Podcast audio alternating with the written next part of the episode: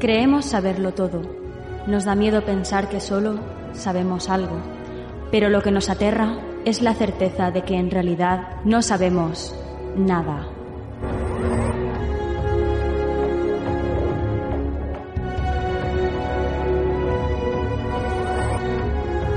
Sígueme por los canales que atraviesan la oscuridad. Remaremos sin descanso. Iluminaremos juntos los caminos de la noche, abriéndonos paso por el canal del misterio.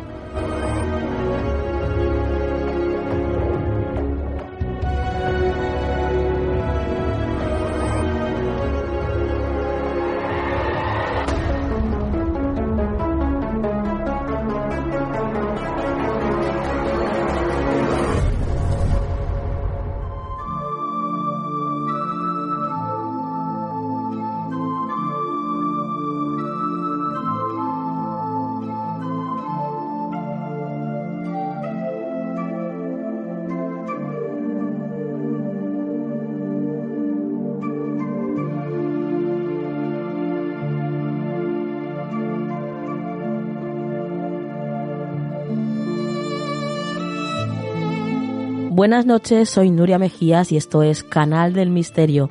Una noche más con todos vosotros y antes que nada deciros que este programa se hace de manera telemática porque todos estamos en nuestras casas. Pero aún así, desde luego este virus no va a poder con nosotros y no va a hacer que faltemos a esta cita. Así que aquí estamos.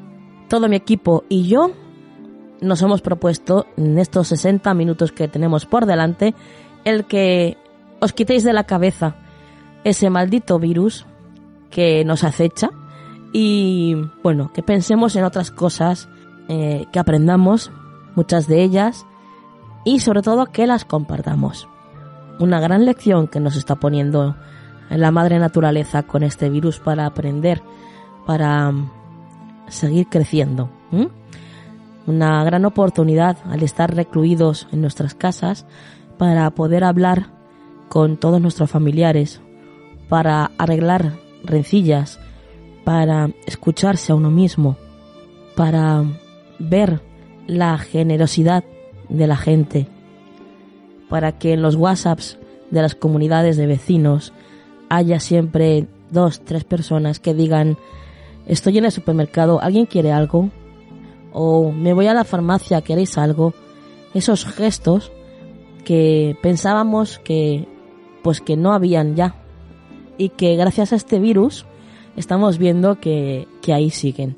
Que el fondo de la gran mayoría de personas es un fondo bueno y que la generosidad, la empatía, las ganas de ayudar a los demás están, están en muchas almas. Y la verdad es que eso a mí me conmueve muchísimo. Así que nada, vamos a aprovechar, vamos a aprovechar esta oportunidad que la Madre Tierra nos brinda para bueno, pues para hacer un montón de cosas que a lo mejor de normal no podíamos hacer o siempre nos poníamos una excusa para no hacer, que también que también es verdad. Podemos leer, podemos escribir, podemos dibujar, podemos cantar, podemos escuchar música, ver series, cine. Bueno, tenemos un abanico tan grande de cosas que podemos hacer en casa, deporte, por supuesto. Algo de deporte hay que hacer, ¿eh?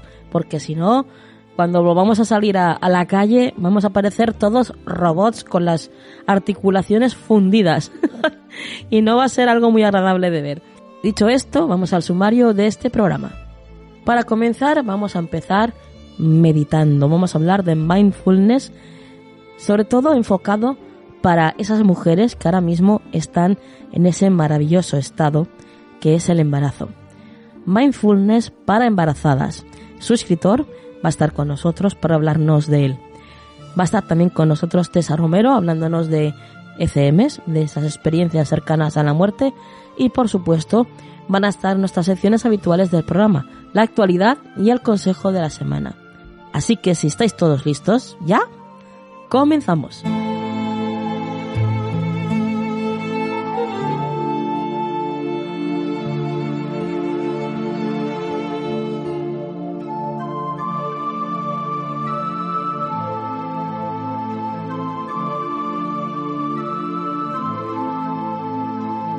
Quieres apoyar económicamente este proyecto, solo tienes que ir a nuestro podcast en iVoox y darle al botón que pone apoyar.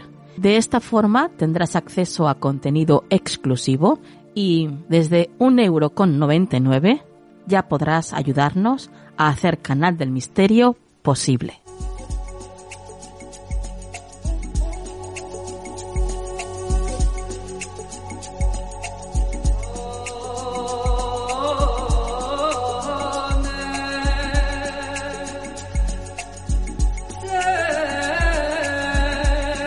Como os decía en el sumario del programa, hoy comenzamos eh, Canal del Misterio en la compañía del doctor Santiago Segovia. Él es licenciado en psicología, catedrático de psicobiología de la UNED, premio Iberdrola y coautor de un centenar de publicaciones científicas. En la UNED ha sido director del Departamento de Psicobiología, decano de la Facultad de Psicología y director del Instituto Universitario de Investigación. Además, también es diplomado en psicoterapia gestáltica. Y bueno, pues él está con nosotros porque es el creador de un método de meditación pensado para las embarazadas. Es un método fácil de aprender y sencillo de poner en práctica. Es útil para prevenir el, estrés durante el embarazo y potenciar los vínculos afectivos entre la madre y el hijo durante los nueve meses de gestación. Precisamente ese vínculo, tal y como nos muestra el doctor Segovia, marcará definitivamente el desarrollo afectivo del niño y el adolescente y la calidad de su vida en la etapa adulta. Como os decía, esta noche está con nosotros el doctor Santiago Segovia. Buenas noches. Buenas noches, Nuria. Encantado de estar con vosotros en esta noche. Bueno, para nosotros también es un tremendo placer el, que estés con nosotros y que puedas, bueno, pues enseñarnos todo esto que, has aprendido, que sabes y que además has creado tú, este nuevo eh, método, ¿no? De mindfulness. Em, cuéntanos cómo entra, eh, Santiago, cómo entra el mundo de la meditación, del mindfulness en tu vida. Bueno, eh, pues entra a nivel eh, más bien personal. Eh, yo provengo de la tradición de meditación zen y empecé a, bueno pues a enseñar con un taller, un seminario, un taller seminario de puertas abiertas en mi facultad y bueno, con el progresivo eh, andar ¿no? De, de, estar enseñando, pues me di cuenta eh, que eh, había que reformular la manera y la metodología de enseñar estas prácticas de meditación y desarrollé el programa Mindfulness Basic Mental Balance o MBMB, que bueno, pues es un, un, programa que aunque está basado en la tradición eh, eh, budista está completamente occidentalizado e incluso bueno se eh, tiene explicación a través de, de, la, de la psicología científica entonces fue el devenir ¿no? de, este taller eh, y la demanda por parte de las personas que asistían ¿no? al taller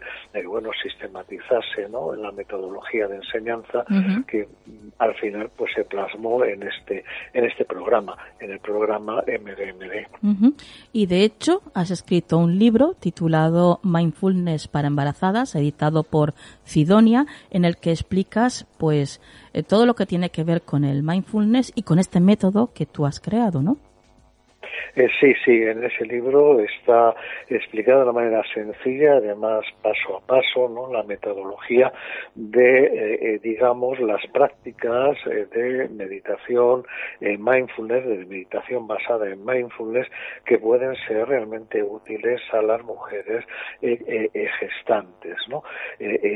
yo he trabajado en la facultad, en la experimentación científica, con estrés prenatal, y bueno, pues conocía eh, de primera mano eh, las consecuencias indeseables a largo plazo ¿no? en, las, en las crías del estrés prenatal experimentado durante la gestación eh, por, por, por, las madres. ¿no? Entonces me, me, me, pareció ¿no? que la práctica de meditación basada en mindfulness podría ser un buen recurso, un buen instrumento para ayudar a las madres gestantes a prevenir el estrés que bueno van a estar estar experimentando durante la gestación. Estrés que tiene, digamos, o viene dado de dos, dos ambientes o de dos territorios. Por un lado, los cambios propios se producen durante la, gestación en el cuerpo de la, de la mujer y eh, que, bueno, pueden generar eh, eh, estrés, especialmente en las primerizas, pero por otro lado, por el estilo de vida que nosotros llevamos en la actualidad, ¿no? Que es un estilo de vida generador de, estrés. Como tú muy bien has dicho, Santiago, vamos a ir paso a paso. Vamos a explicarles a los oyentes, pues, eh, qué es realmente lo que es el mindfulness y, de qué manera eh, funciona esto de, poner la atención en nosotros mismos. Sí, la práctica de meditación basada en mindfulness en realidad es una práctica que se basa en la atención. Eh, eh, la persona ¿no? que está realizando la práctica en realidad lo que está haciendo en todo momento es, digamos, un juego con la atención. En, lo que es las prácticas de serenidad, que son estas que son útiles para aliviarnos ¿no? del estrés y, prevenirlo, eh, lo que hacemos es concentrar, eh, hacer converger, sostener la atención en un soporte determinado. Eh, normalmente, en nuestro caso, es la respiración. El soporte es la respiración. Entonces, se trata de atender a la respiración. El soporte de la respiración tiene ventajas frente a otros eh, soportes, como puede ser, por ejemplo, pues la llama de una vela, que es otro soporte más o menos clásico, ¿no? Eh, eh, porque la respiración está siempre con nosotros, siempre va a estar con nosotros. y además tiene la, la, ventaja de que está íntimamente relacionada con nuestros estados emocionales. Cuando nosotros estamos en agitados, nuestra respiración es más bien corta, entrecortada ¿no? y rápida, eh, pero cuando estamos tranquilos nuestra respiración tiende a ser lenta y profunda. Entonces, esto hace que la respiración sea un soporte ideal eh, para eh, poder, digamos, poner ahí la atención, sostener ahí la atención o anclar ahí la atención. Entonces, el, el esquema básico ¿no? de la práctica de meditación basada en mindfulness es, bueno, pues en este caso concreto, prestar atención a la respiración y cuando nos distraemos con pensamientos, que esto es algo inevitable, van a ir llegando pensamientos, bueno, recordar, y volver a prestar atención nuevamente a la respiración e ir haciendo esta, eh, digamos, esta tarea de recoger siempre, eh, en todo momento, la atención nuevamente a la respiración, eh, digamos, el trabajo, entre comillas, ¿no? básico, ¿no? Que todo practicante de meditación va haciendo. Sí. En el libro hay algo que tú denominas el cerebro mindful. ¿Qué quiere decir esto? Bueno, el cerebro eh, eh, eh, mindful es una expresión que derivaría de los conocimientos que tenemos acerca de los cambios que se producen en nuestro cerebro como consecuencia de la práctica de meditación basada en mindful. Eh, eh, eh, el cerebro mindful, digamos, estaría asociado ¿no? a que la red neural de atención, la red neural ejecutiva de control, una red neural de atención, estuviese activada o esté activada a lo largo del día frente, digamos, a la red neural por defecto que es la red que, eh, eh, que soporta eh, todo ese conjunto de divagación ¿no? que habitualmente tenemos ¿no? en nuestras cabezas ¿no? a lo largo del día y que buena parte de esa divagación lo que va a hacer es promovernos estados emocionales con frecuencia, estados emocionales de carácter disfuncional. Una red neural es un conjunto de eh, núcleos o de estructuras cerebrales que eh, están relacionados entre sí y que, digamos, entre comillas, han decidido trabajar juntos para dar soporte a una función, para dar soporte a una, a una conducta o dar soporte, por ejemplo, a una emoción o a un proceso de motivación, etcétera. Entonces, bueno, digamos que hay dos grandes redes, en cierto modo antagónicas.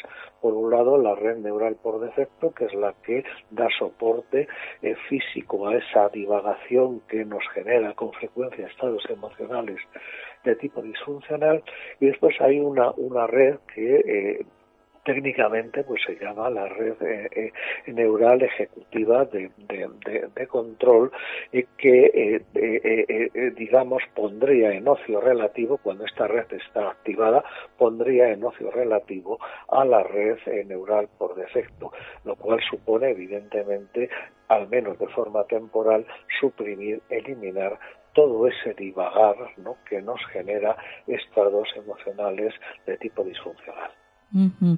Antes nos hablabas, eh, Santiago, de, de, los efectos del estrés durante la gestación.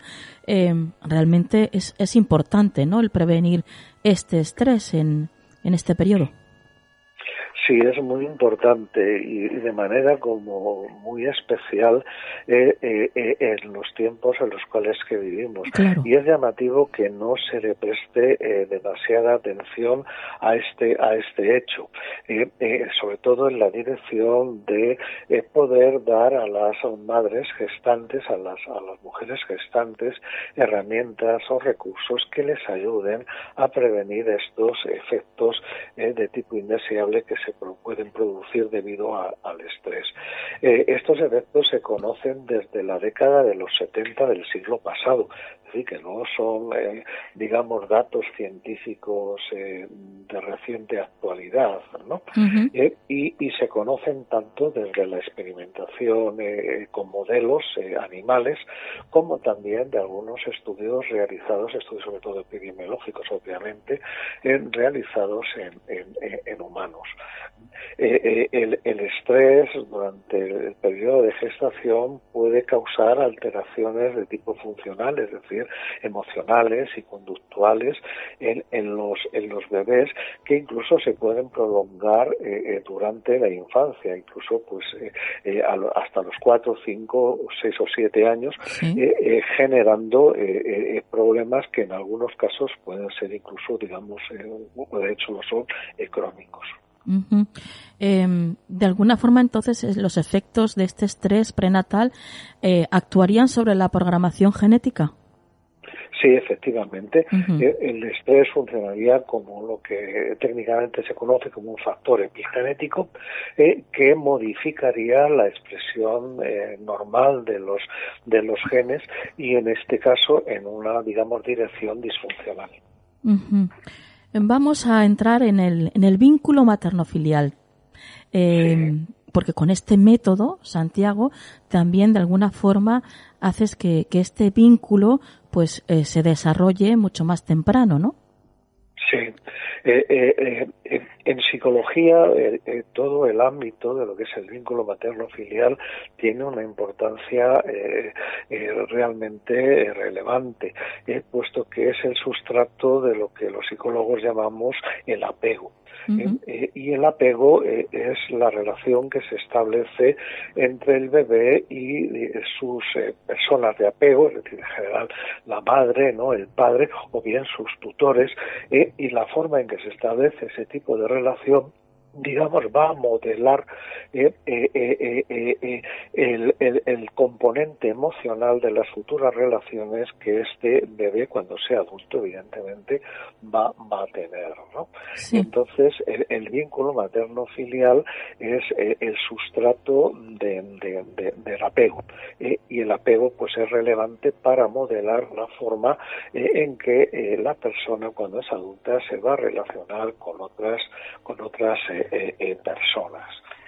Eh, frecuentemente, vamos, lo normal es entender que el, el, vínculo empieza inmediatamente después del parto es decir, justo en el momento en que el bebé es puesto en brazos de la, de, la, de la madre. Ahí es donde se considera que, bueno, se inicia el vínculo en materno filial pero eh, eh, eh, desde, desde la práctica de meditación basada en mindfulness podemos hacer que este vínculo se empiece ya a generar inútero. Digamos, tenemos la idea en general, ¿no? De que las madres gestantes, ¿no? están siempre encantadas por su gestación, pero esto no es así. En muchos casos no es así. y, en esos casos, ese componente gestacional, es decir, prenatal, del vínculo no existe.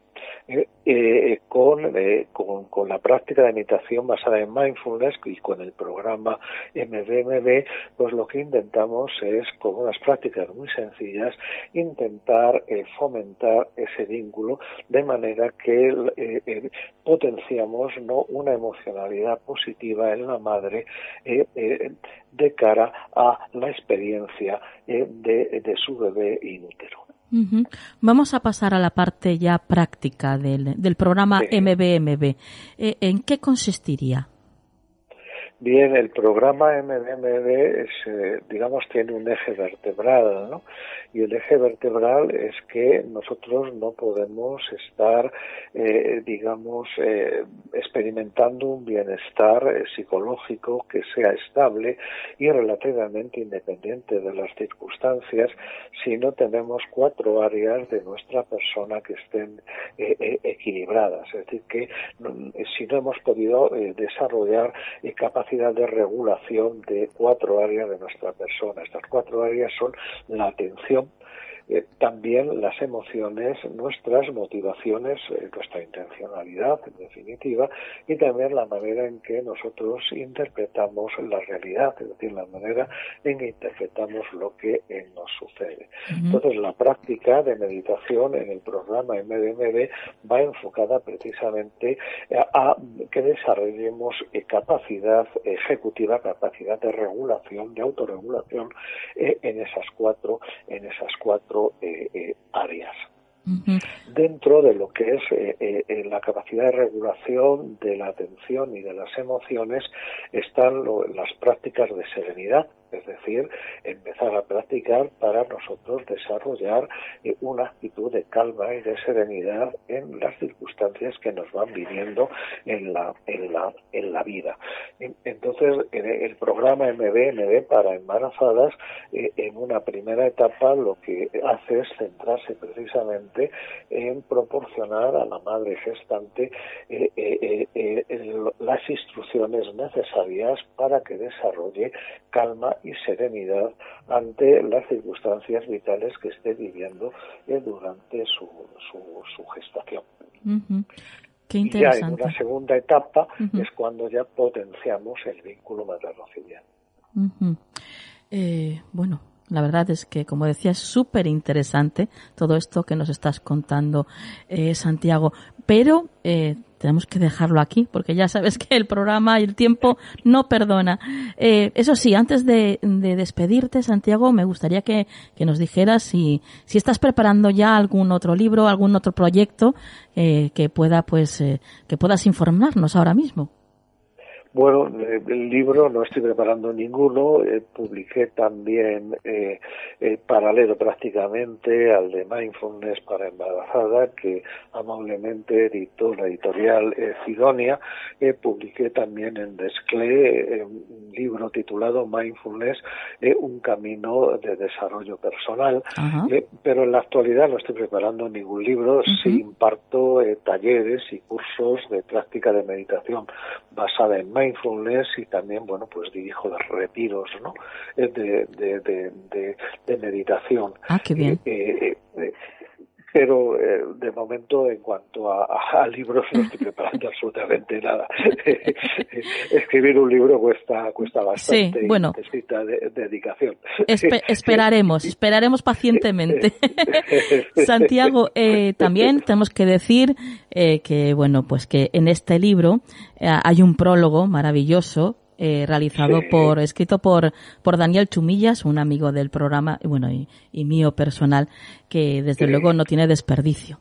Eh, nuestro querido Daniel, eh, que es una persona realmente encantadora y, lo que podríamos decir una, una, una buena y bella persona. Sí, así es.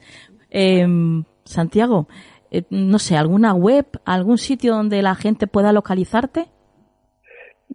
Bueno, en la web de, nuestro centro, eh, www.eleapsicopedagogía.es.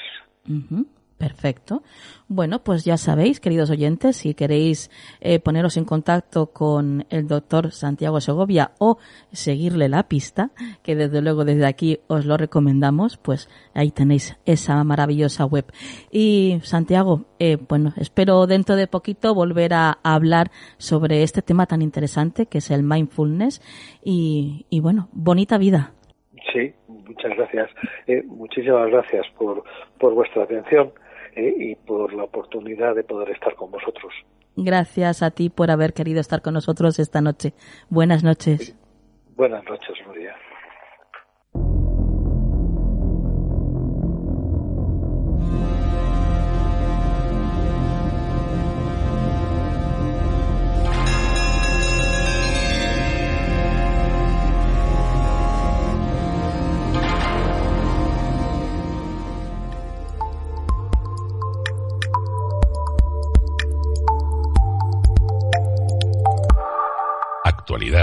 En Canal del Misterio.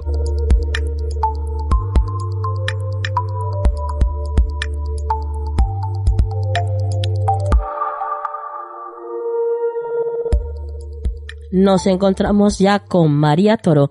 Buenas noches, María. Buenas noches, Nuria.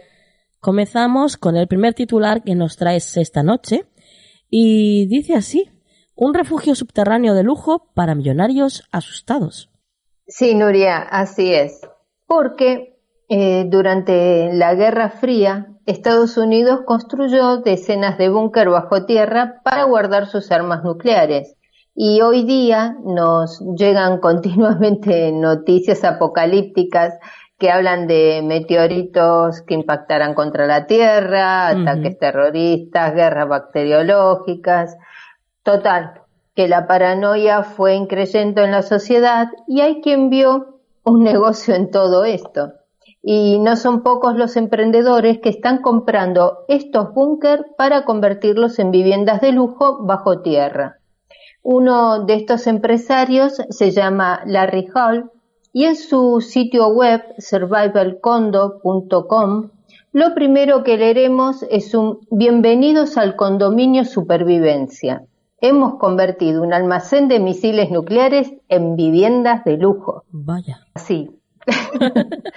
y efectivamente de esto se trata, porque lo que ofrecen son viviendas duplex en una urbanización de 70 metros bajo tierra, diseñadas para alojar a 75 personas durante más de 5 años y cuenta con un parque para pasear a los perros, aulas para los niños, biblioteca, sauna, cine y piscina.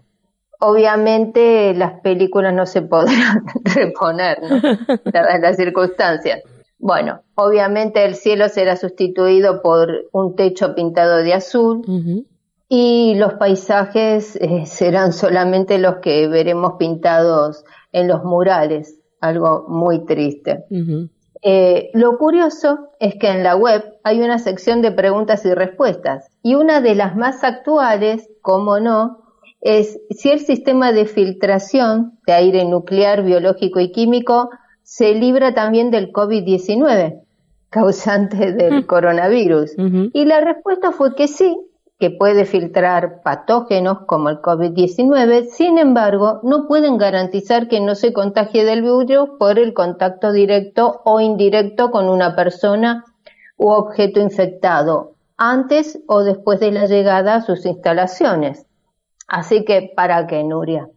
Dime tú, ¿no? No, desde luego. Pero no, no. no, vale la pena. No, Pero no. aún así, si esto no te desanima y quieres formar parte de los 75 privilegiados que sobrevivan al hipotético fin del mundo, puedes escoger entre un, duplex de 340 metros cuadrados mm. a partir de la módica suma de 4 millones de euros. Bueno, ¿quién no tiene 4 millones de euros, eh, María? calderilla. calderilla, sí. Sí. O apartamentos de 170 metros cuadrados a partir de 2,65 millones de euros. Tirado, tirado de precio. Tirado. Y bueno, y ya si alguien, este, ya sabes, no puede, y bueno, los más pobres, ¿no? Que quieran adquirir el de 85 metros a partir de 1,3 millones de euros. Y ya está. Y nos salvamos del fin del mundo, ¿eh? Nuria. Madre mía. Qué locura, qué locura, María. La verdad que sí. Y continuamos con un robot de anime en la vida real. Yo creo que más o menos es un poco como, como la oca, de locura, en vez de de oca a oca, de locura a locura.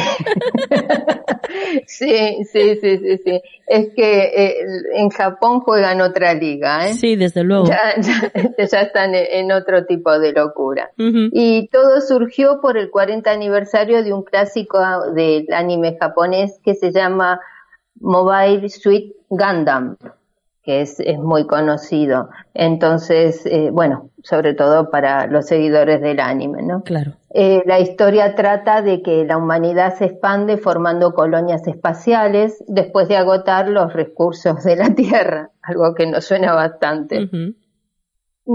Pues bien, algunas de estas colonias buscan independizarse del gobierno central, comenzando una guerra con robots gigantes, los llamados Mobile Suit.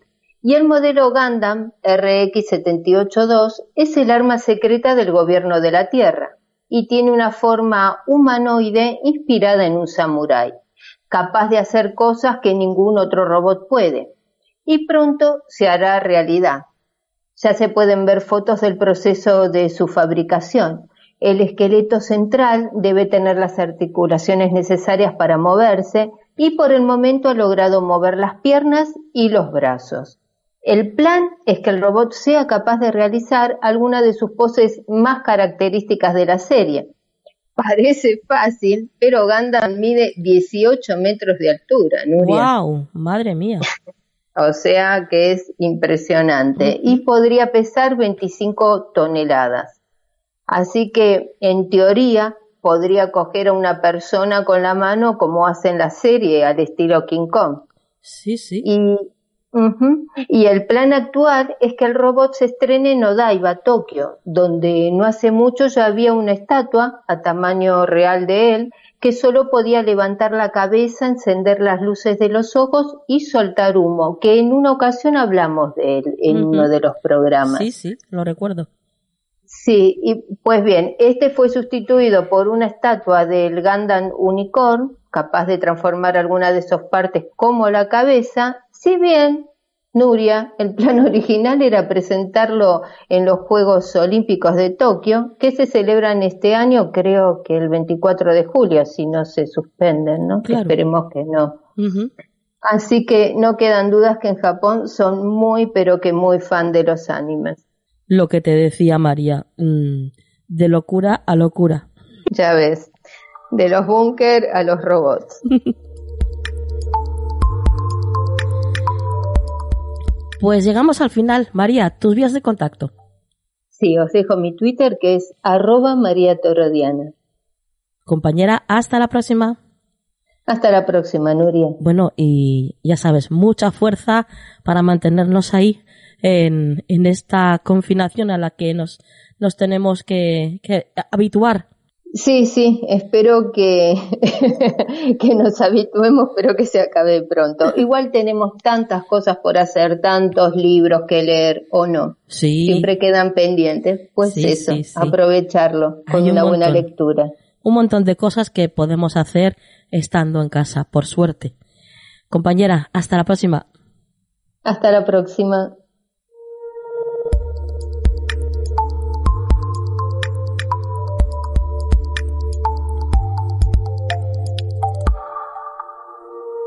¿Quieres ponerte en contacto con nosotros? Nuestro email, tu del arroba gmail.com.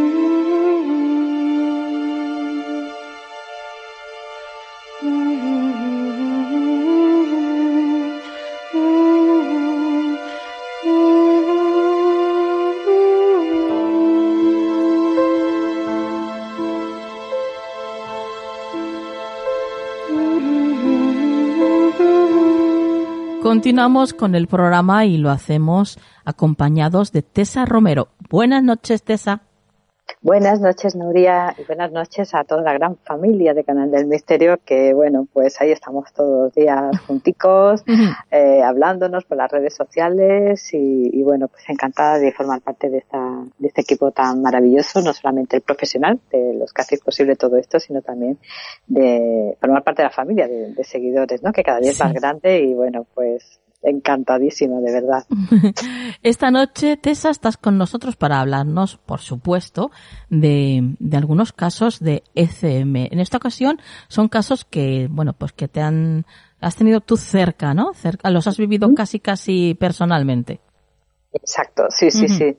Eh, los dos he tenido constancia personal. Ya sabéis que yo los hechos que cuento, algunos son que los he vivido personalmente porque los he visto en, personas con las que he tratado, otras porque me las han contado médicos, personal médico, y, y bueno, y otras también porque me los han compartido personas eh, y que me lo han dicho y que bueno que les da vergüenza contarlo, ¿no? Para que no piensen que este es lo que En este caso, son dos casos que, los he vivido muy de cerca, además hace solo unos días, ¿no? Y voy a comenzar con, con una historia que me contó, pues hace unos días una, una señora que es amiga de mi madre, que es peluquera, y que según me dijo, nunca le había contado a nadie por miedo a que pensaran que estaba loca esta historia, ¿no? Esta mujer, hace unos 20 años, mientras dormía una noche, lo que me contó ocurrió hace 20 años, ¿de acuerdo? Mientras dormía una noche, dijo despertarse al escuchar una voz familiar la de su padre, que había muerto semanas antes, y que le decía que no se preocupase, que le estaba cuidando de ella y que todo iba a salir bien. Entonces abrió los ojos y lo vio de pie junto a su cama. Le preguntó qué hacía allí, quiso tocarlo, pero entonces él se desvaneció. Sin embargo, siguió escuchando su voz que le repetía una y otra vez. Yo cuido de ti, yo cuidaré de ti. Y entonces eh, le cuenta ella que la mujer despierta y, ve que está en el hospital y no entiende nada de lo que, no comprendía nada de lo que estaba ocurriendo. Entonces le informaron de que había sufrido un coma diabético que duró cuatro horas, pero que antes de eso su marido la encontró caída en el suelo de la habitación cuando fue a acostarse y creyó que estaba muerta. Y efectivamente, porque cuando llegó el servicio médico de urgencias, tuvieron que reanimarla porque estaba en muerte clínica. Y después fue cuando cayó en coma diabético. Todo esto le pasó a la pobre. Entonces, eh, le contó lo de su padre a su marido y él le dijo que no contase nada porque él decía que esas cosas no eran verdad y no quería que, bueno, pues que nadie creyese que su mujer estaba loca, claro. Pero ella estaba completamente segura de que no había sido un sueño y de que su padre le había salvado la vida. Entonces, cuando se recuperó y volvieron a casa juntos, ella tuvo una impresión muy extraña y entró en la habitación que su padre había usado en su casa eh, durante sus últimos años en los que ella había estado cuidando de él. Y para su sorpresa se encontró que mm, en la habitación estaban algunos muebles cambiados de sitio y que estaban exactamente igual que cuando su padre vivía. Entonces, aquello impresionó mucho, pero claro, sobre todo al marido, que no creía en este tipo de cosas y se quedó pues un poco así diciendo, Dios mío, ¿qué es esto, no? Pero para ella, sin embargo, fue la prueba de que su padre le mandaba una señal de que estaba con ella y de que le había salvado la vida. Entonces, según me contó esta señora, la, única copia de la llave de su casa la tenía su hija, que estaba regresando de un viaje del extranjero para ir a verla al hospital, y su marido además estuvo todo el tiempo con ella en el hospital, por lo que nadie pudo hacerlo. De hecho, a su marido, a pesar de que adoraba esa casa, porque la heredó de sus padres, tenía tanto miedo que, quiso venderla. Pero mm, al final siguieron, siguieron viviendo ahí y, continúan viviendo ahí. Y eh, dejaron la habitación tal cual, desde como se la encontraron aquel día. ¿no? Entonces, cuando le pregunté si su padre había vuelto a contactar con ella, me dijo que, que bueno, que de vez en cuando, tanto de día como de noche, eh, su marido y ella solían escuchar ruido de los muebles de esa habitación moviéndose. Pero cuando entran, está todo igual que aquella última vez, ¿no? Y yo puedo dar fe, porque estaba en su casa mientras me lo contaba y pude escuchar perfectamente el ruido de los pueblos arrastrándose en esa habitación que en ese momento estaba cerrada y además no había nadie. Eh, nadie vivo al menos, ¿no? Claro. Entramos, entonces el ruido se detuvo en seco, estaba todo quieto, pero algunos pequeños objetos pequeños de decoración sí estaban cambiados de lugar. Eh, pero bueno, según para ella es algo normal. Yo, por ejemplo, eh, sí recuerdo un pequeño detalle. Había una cadenita de oro con una cruz que, que, fue del padre y que estaba en el aparador del dormitorio cuando, cuando lo vi al entrar en la casa. Y porque además me fijé en él, porque yo tenía un familiar que tenía uno muy parecido, ¿no? Y después de los ruidos, pues lo vi en una esquina del cabecero de la cama por ejemplo, ¿no? Así que, y bueno, pues el marido con el tiempo pues se ha ido acostumbrando, ¿no? Y, ella se siente protegida por su padre 20 años después, entonces de, manera que podemos decir que, viven allí pues muy felices los tres, ¿no? Claro, sí, ya de alguna manera pues lo han normalizado, ¿no? Y forma parte de, su vida. Y por último quiero contar un caso que es de una persona muy cercana, es de un familiar, eh, bueno, es algo que también he podido comprobar por mí misma. Se trata de una persona que cuidaba eh, de un familiar que tenía una discapacidad mental que la convertía pues en, una niña. Biológicamente pues fue creciendo, pero su comportamiento era el de una niña. Y además una niña muy traviesa.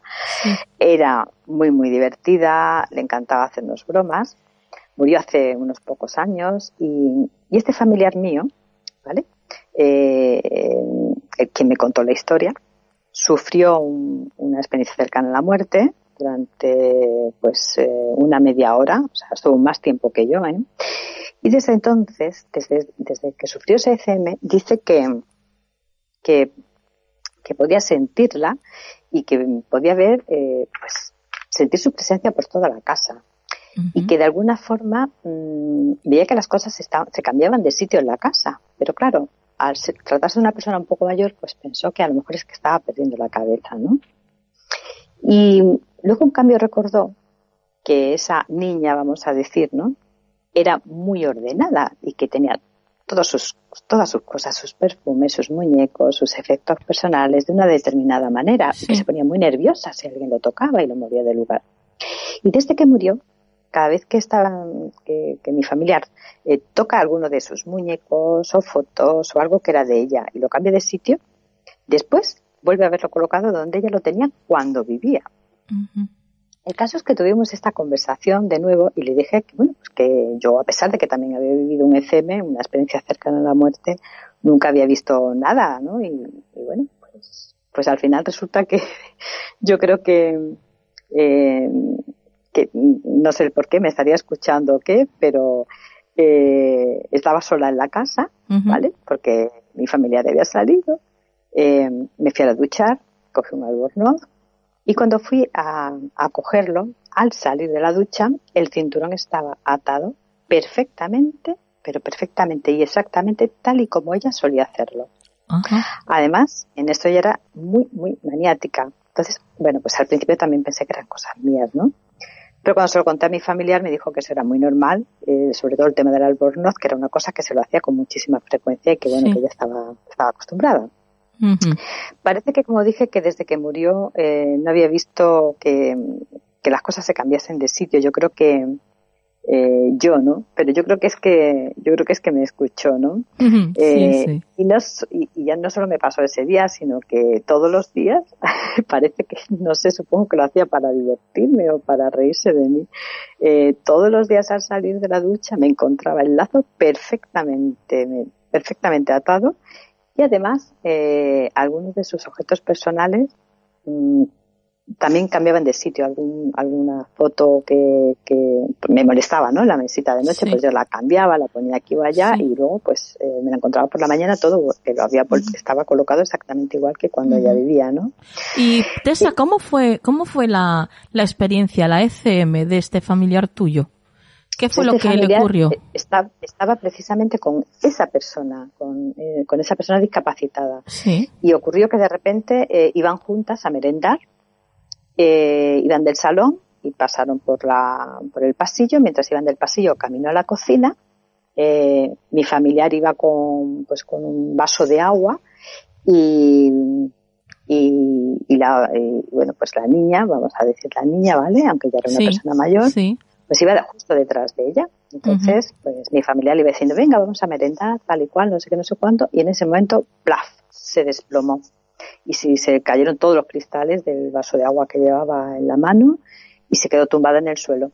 Entonces, cuando, como había quedado con una amiga que iba a ir a recogerla, empezó a tocar la puerta, a tocar la puerta, y como vio que no, que no la abría, pues, eh, como tenía copia de la llave de la, amiga y vecina, tenía copia de la llave de su casa, entró y se encontró a mi familia tirada en el suelo, totalmente, o sea, sin, sin clínicamente, como, luego confirmó el servicio médico cuando llegó los de la ambulancia, y se encontraron a la, a la niña, digamos, totalmente en shock eh, quieta, quieta, quieta, quieta, quieta, quieta, ahí eh, pegada a ella, acurrucada, eh, aterrorizada, totalmente aterrorizada y bueno, pues en estado de shock estuvo así además varios días, ¿no? Y, desde, desde aquel momento aquello la, la dejó bastante traumatizada. Pero la FM, ¿qué fue? ¿Qué fue lo que vio algo ella? ¿Vio el túnel?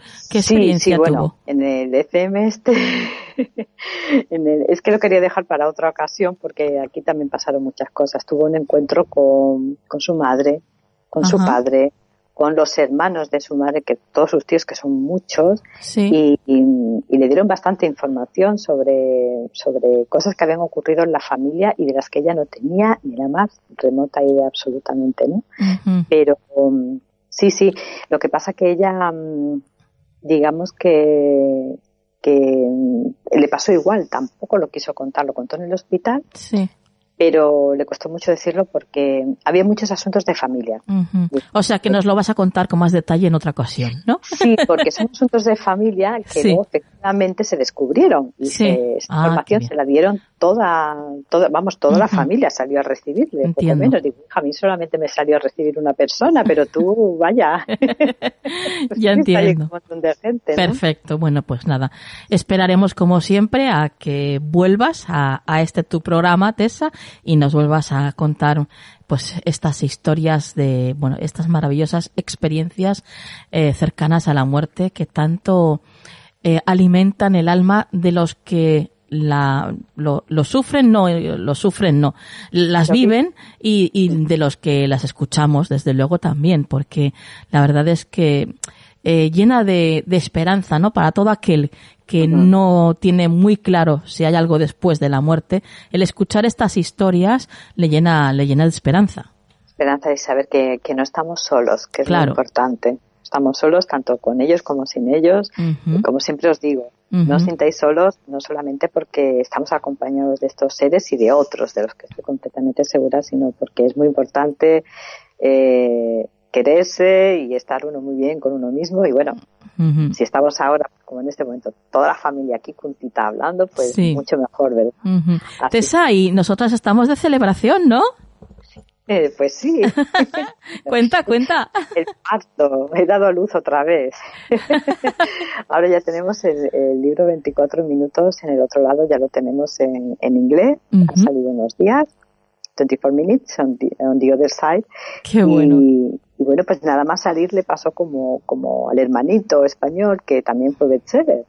Así que y ya se están vendiendo en Estados Unidos. Qué bien, qué bien, qué bien. No, bueno, seguro que va a ser un exitazo. No, no tengo ninguna duda, Tessa, porque es que cuando algo se hace así, como lo haces tú, ¿no? Desde el corazón, pues solamente puede salir bien, querida compañera. Pues sí, Nuria, yo desde luego todo lo que hago, ya sabes que lo hago con mucho amor, le pongo muchísimo entusiasmo y, y, sobre todo espero que este libro pueda seguir ayudando mm. a, a, todas aquellas personas que, que, que, no hayan encontrado su propósito en la vida, que sientan tristeza, que necesiten recuperar la alegría de vivir, que tengan miedo a qué hay detrás de la muerte, que tengan miedo a vivir y todo eso. O sea, que es mi, mi mayor alegría. Y bueno, decirte también que ya se está prácticamente traducido al italiano, perdón, al, al, alemán. ¿Qué dices? ¿Sí? Sí, sí, que seguimos para adelante. Madre mía, qué bien. Seguimos para adelante. Y nada, darte las gracias como siempre por darme la oportunidad de compartir y muchísimos besitos y abrazos para tu equipo, para ti, para toda esa gente maravillosa que, que nos escucha todas las noches de los viernes. Muchísimas gracias. Tessa, eh, tus vías de contacto. Pues podéis escribirme a info arroba tesarromero.com. Tesa con dos S. Lo repito, info arroba tesarromero.com. Tenéis el libro disponible en Amazon, pero si alguien quiere que se lo envíe dedicado, para mí será un placer. Y podéis contarme todas vuestras experiencias que tengáis y demás, que yo estaré encantada de contestar, como siempre. Perfecto, pues compañera, hasta la próxima. Un besito, guapetona. Un besito.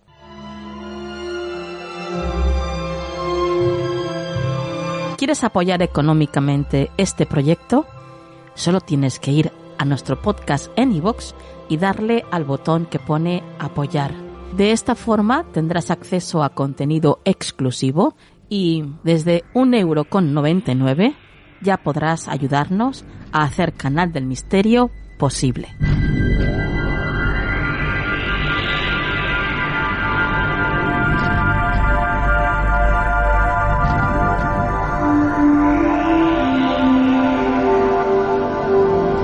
El consejo de la semana en Canal del Misterio.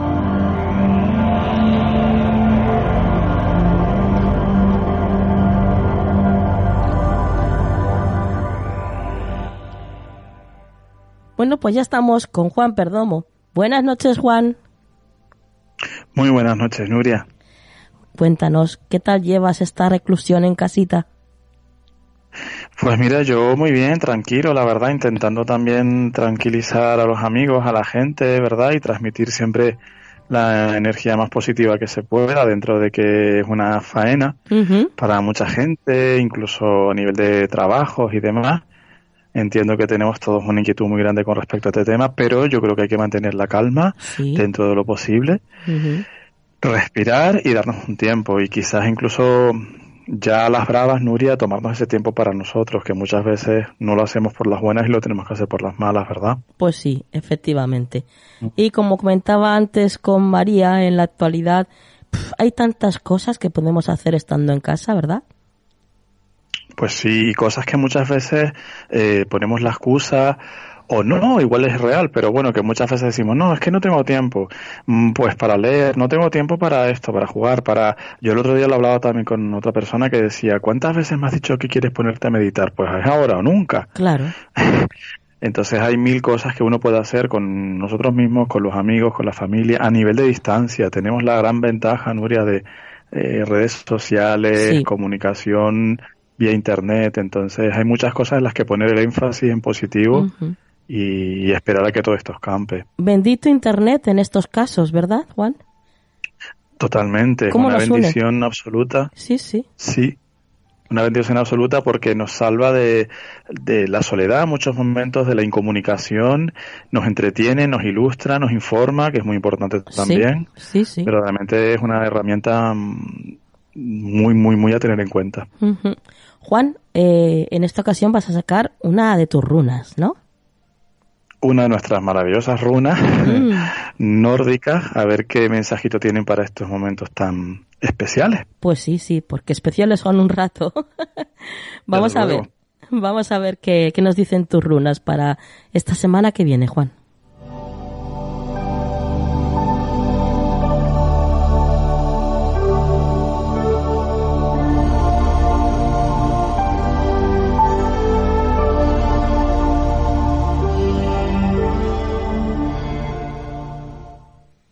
Dinos, Juan. Pues mira, Nuria, una runa muy apropiada, entiendo yo, porque aquí tengo en la mano eh, la runa Elas o Algis, que se puede eh, eh, denominar de las dos formas.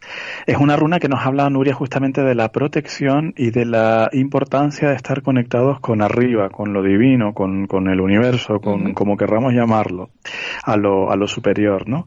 ¿Por qué? Por dos cuestiones, Nuria. Porque por una parte es una runa que nos lleva a ser conscientes de que tenemos esa protección, de que dentro, incluso de situaciones como las que estamos viviendo no se olvidan de nosotros, con lo cual nosotros tenemos también que, digámoslo así, tirar de ellos, ser conscientes, pedir esa ayuda, eh, estar en conexión con esa ayuda. Y también un poco a colación de lo que yo decía ahora de la información, eh, también es una runa nuya que nos viene a hablar de eh, la comunicación que nos viene de arriba con información adecuada, correcta para nosotros en cada caso. Entonces, está eh, en este momento que estamos viviendo, Nuria, yo creo que esta runa tiene también mucho el componente como consejo de ser muy selectivo con la información que recibes, sí. no te dejes enredar, no te dejes contaminar por bulos, no te dejes contaminar por informaciones negativas, contradictorias, intenta estar siempre un poco tener una información lo más objetiva posible. ¿Por qué? Porque de esa manera siempre, por una parte, uno va a llevar esta situación de la manera más adecuada y por otra parte, pues bueno, es como que no te, no te metes más miedo en el cuerpo del que ya pueda ser hasta cierto punto medio normal tener, ¿no? Y también yo diría que es como esta runa como consejo es un poco ser consciente de que tampoco nos debemos, nos debemos perdón, dejar llevar por la negatividad de otras personas. Protegernos mucho, Nuria, eh, de esa negatividad, porque hay gente, y lo hemos hablado otras veces, que bueno, que por la razón que sea disfruta del conflicto, disfruta de la problemática. Entonces no están los tiempos, no está el momento, Nuria, para eh, darle pie, darle pábulo a ese, tipo de personas. Protejámonos mucho en estos momentos, esta semana, protejámonos mucho de ese tipo de personas, de ese tipo de actitudes, para que no nos lleve a su terreno, ¿vale? Pero yo diría sobre todo confiar, Nuria, confiar que estamos pasando una etapa compleja que tiene que tener algún sentido, seguro que sí, y confiar en esa protección que nos viene arriba y ser muy conscientes de ella. Conectar mucho con ella. Hay que mantener altas las vibraciones, la, el nivel de energía bien alto, porque, mm. bueno, pues el miedo nos debilita todo nuestro campo energético y, y esto a su vez pues lo que hace también es eh, pues nos afecta físicamente evidentemente y nos deja pues nuestro sistema inmune pues más debilitado también no así que fuera miedos eh, vamos a vivir lo que nos ha tocado vivir de la manera mejor posible y sobre todo siempre siempre siendo positivos porque de todo se puede sacar algo positivo verdad Juan Claro que sí, y que no estamos solos, Nuria, y que todo esto, eh, mm, como digo, tiene pues ese aprendizaje, tiene alguna algún sentido que igual ahora no vemos, pero que si confiamos y como tú dices, mantenemos esa vibración alta y esa energía alta, acabaremos superando esto, saliendo reforzados y habiendo superado o habiendo absorbido un aprendizaje. Claro que sí, Nuria. Pues eh, así lo haremos, Juan, así lo haremos. Dinos tus vías de contacto. Claro que sí, nuestro correo electrónico farotarot.gmail.com, en todas las redes sociales, incluido Skype, Juan Perdomo, y nuestro teléfono, Nuria, que es el 691-402-203. Pues compañero, feliz semana eh, y nada, estamos en contacto, desde luego, y hasta la próxima. Hasta la próxima semana, Nuria.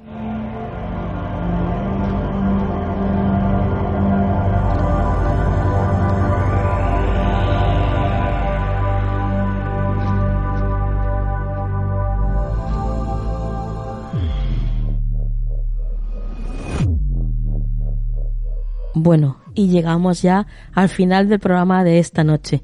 Espero que lo hayáis pasado bien, que se os haya ido de la cabeza ese bichejo que anda por ahí suelto. Y desde luego no quiero irme sin antes deciros que, que lo vamos a conseguir, que somos unos luchadores y que esto también pasará. No tengo la menor duda. Así que muy importante, no salgáis de vuestras casas, eh, seguid confinados, porque es lo que tenemos que hacer ahora mismo. Lo más importante para que el bichejo no nos pueda es que nos quedemos en casa. Así que sed conscientes de que esto, como todo, pasa por algo, así que fluyamos con el universo. También quiero recordaros que podéis visitar nuestra página web, canaldelmisterio.com, que ahí tenéis un montón de noticias de actualidad relacionadas con el misterio, la ciencia, la parapsicología y un montón de materias más. Y que además también tenéis recomendaciones que bueno pues que podéis visitar y que además eso a nosotros también nos ayuda al que las visitéis. Así que gracias de antemano por hacerlo. Y por supuesto no quiero despedirme sin antes dar las gracias a todos aquellos que estáis eh, inscritos a la suscripción de pago de iVoox. Gracias gracias gracias a todos vosotros porque gracias a vuestra aportación Canal de Misterio es posible. Gracias de corazón. Y si todavía no te has suscrito, pues ¿a qué esperas? Ya sabes, búscanos en iVoox e inscríbete a la suscripción de pago. Ahora os dejo con la frase de la semana. No siempre las cosas van a suceder como deseamos. A veces la vida nos sorprende, cambiando de rumbo nuestros planes. Suelta tus expectativas y confía en que lo que sucederá será perfecto para ti. Que la luz esté siempre en vuestras vidas. Hasta la próxima.